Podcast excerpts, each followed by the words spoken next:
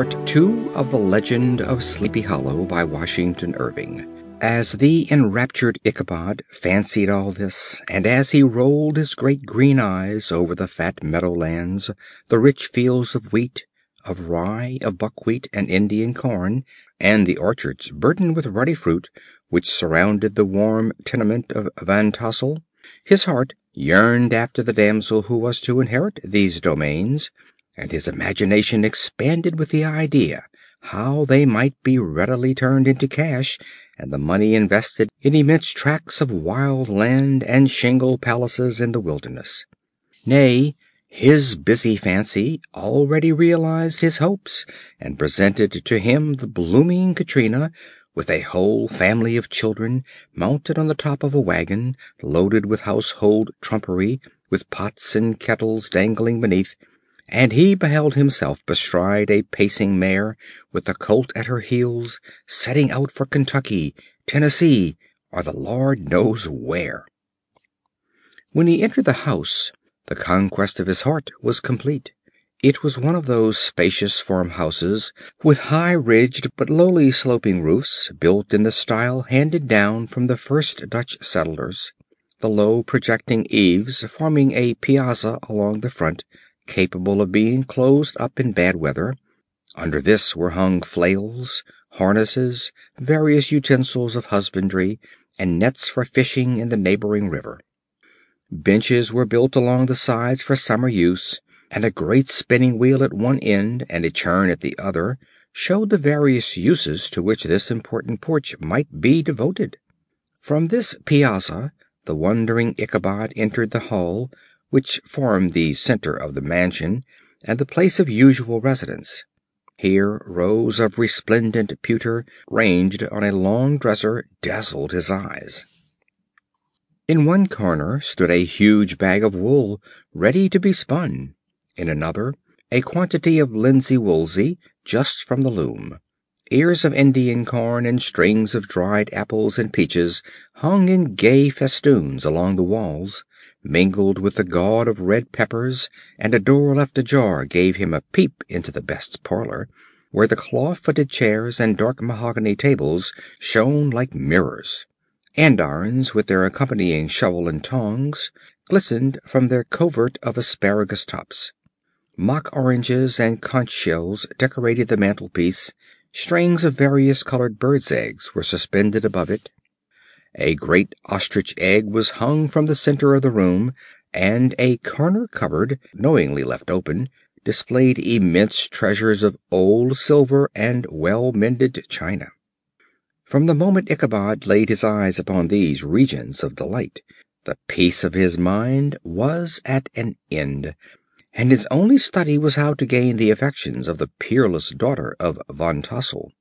In this enterprise, however, he had more real difficulties than generally fell to the lot of a knight errant of yore, who seldom had anything but giants, enchanters, fiery dragons, and such like easily conquered adversaries to contend with, and had to make his way merely through gates of iron and brass and walls of adamant to the castle keep, where the lady of his heart was confined, all which he achieved as easily as a man could carve his way to the center of a Christmas pie and then the lady gave him her hand as a matter of course.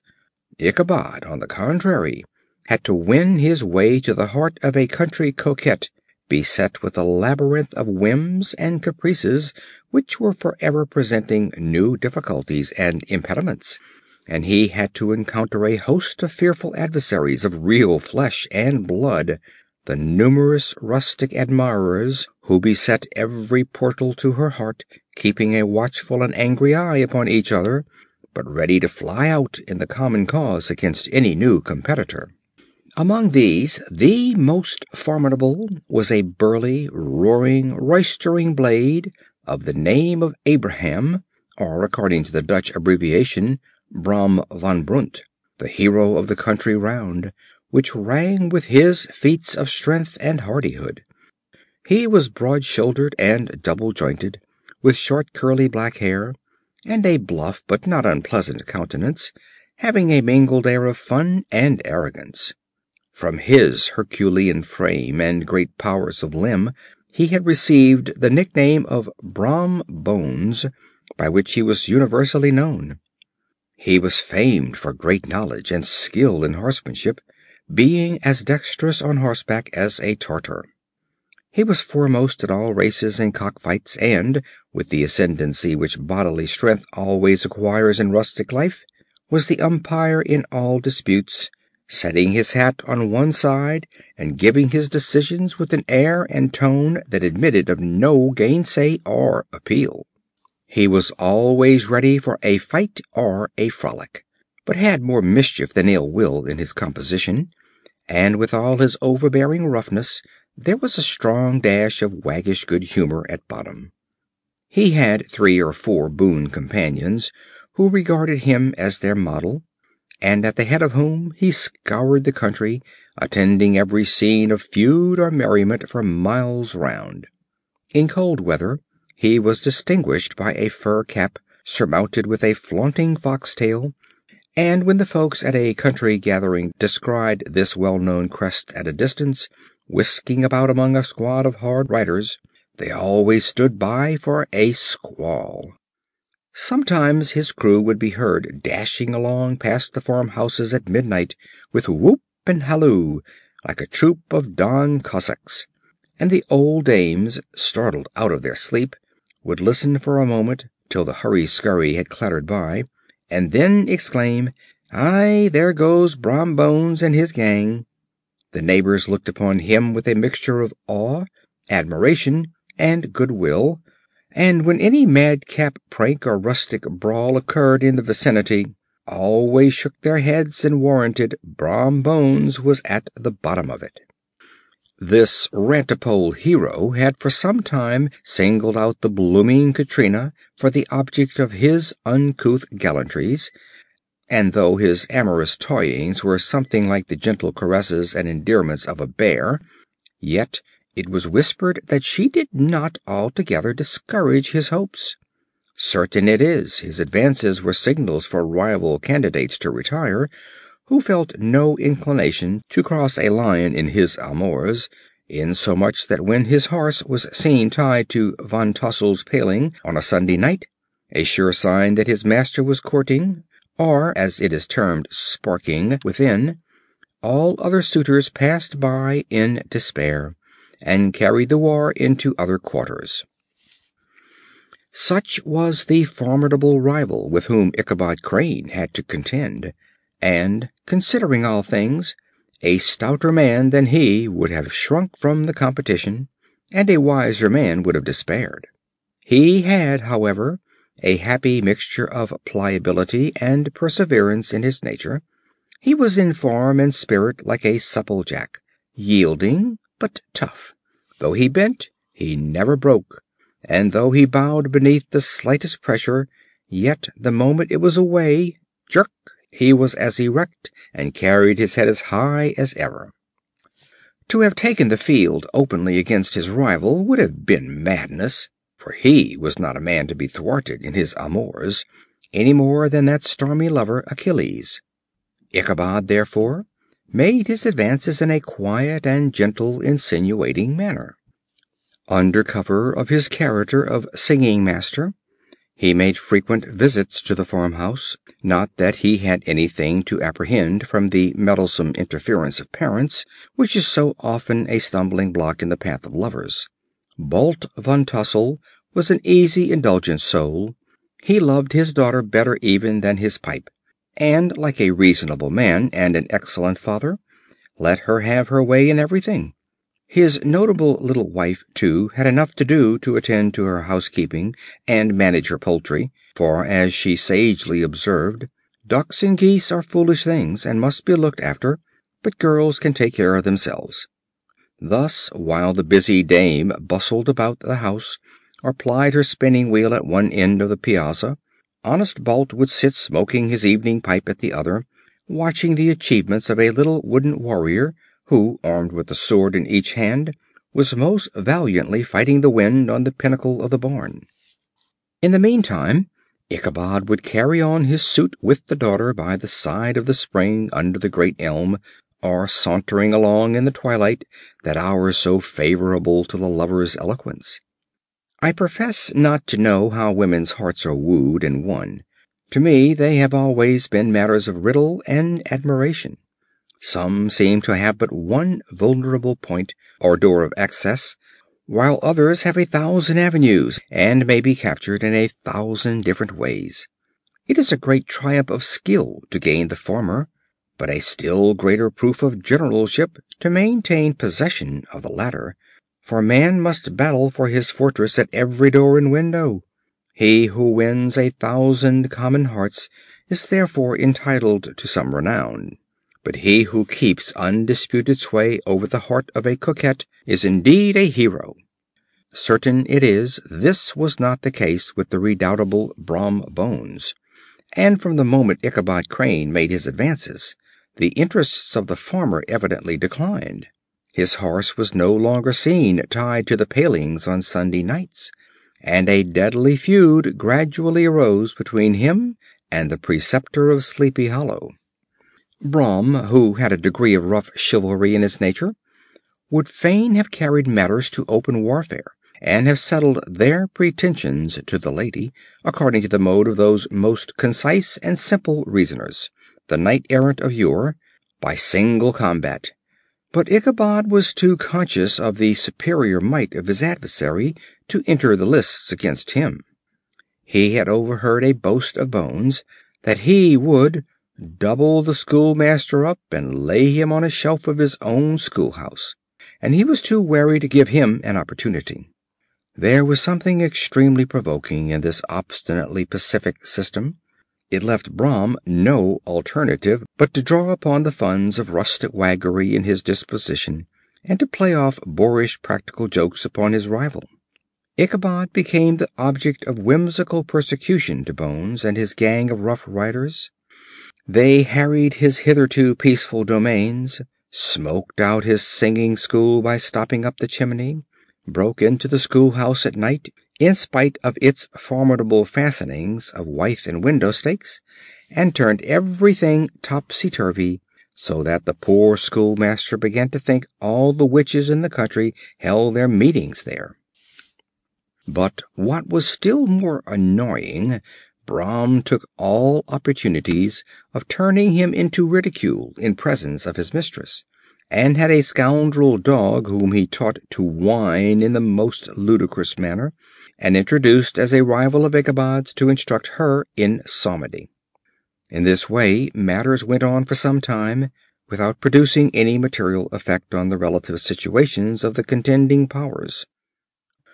On a fine autumnal afternoon, Ichabod, in a pensive mood, sat enthroned on the lofty stool from whence he usually watched all the concerns of his little literary realm. In his hand he swayed a ferule, that sceptre of despotic power; the birch of justice reposed on three nails behind the throne, a constant terror to evil doers,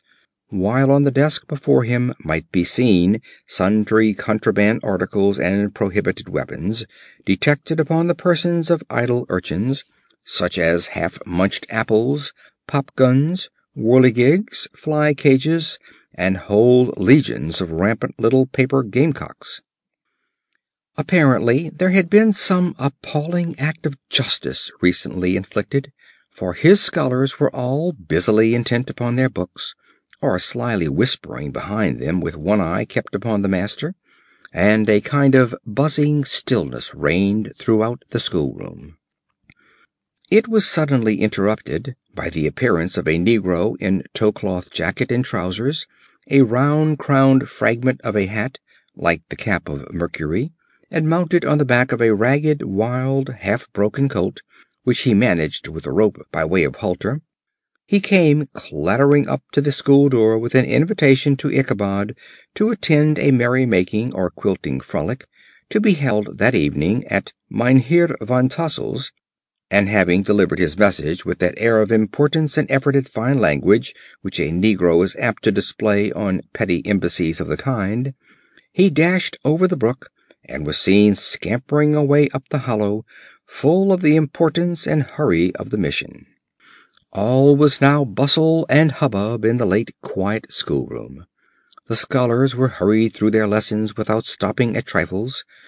those who were nimble skipped over half with impunity, and those who were tardy had a smart application now and then in the rear to quicken their speed or help them over a tall word. Books were flung aside without being put away on the shelves, inkstands were overturned, benches thrown down, and the whole school was turned loose an hour before the usual time, bursting forth like a legion of young imps, yelping and racketing about the green in joy at their early emancipation. The gallant Ichabod now spent at least an extra half hour at his toilet, brushing and furbishing up his best and indeed only suit of rustic black, and arranging his locks by a bit of broken looking glass that hung up in the schoolhouse. That he might make his appearance before his mistress in the true style of a cavalier, he borrowed a horse from the farmer with whom he was domiciled, a choleric old Dutchman of the name of Hans Van Ripper and thus gallantly mounted, issued forth like a knight errant in quest of adventures. But it is meet I should, in the true spirit of romantic story, give some account of the looks and equipments of my hero and his steed. The animal he bestrode was a broken down plow horse that had outlived almost everything but its viciousness. He was gaunt and shagged, with a ewe neck and a head like a hammer. His rusty mane and tail were tangled and knotted with burrs. One eye had lost its pupil and was glaring and spectral, but the other had a gleam of a genuine devil in it. Still, he must have had fire and metal in his day, if we may judge from the name he bore of Gunpowder. He had, in fact, been a favorite steed of his master's, the choleric Van Ripper who was a famous rider and had infused, very probably, some of his own spirit into the animal, for, old and broken down as he looked, there was more of the lurking devil in him than in any young filly in the country. Ichabod was a suitable figure for such a steed. He rode with short stirrups, which brought his knees nearly up to the pommel of the saddle. His sharp elbows stuck out like grasshoppers. He carried his whip perpendicularly in his hand like a scepter, and as his horse jogged on, the motion of his arms was not unlike the flapping of a pair of wings. A small wool hat rested on the top of his nose, for so his scanty strip of forehead might be called, and the skirts of his black coat fluttered out almost to the horse's tail.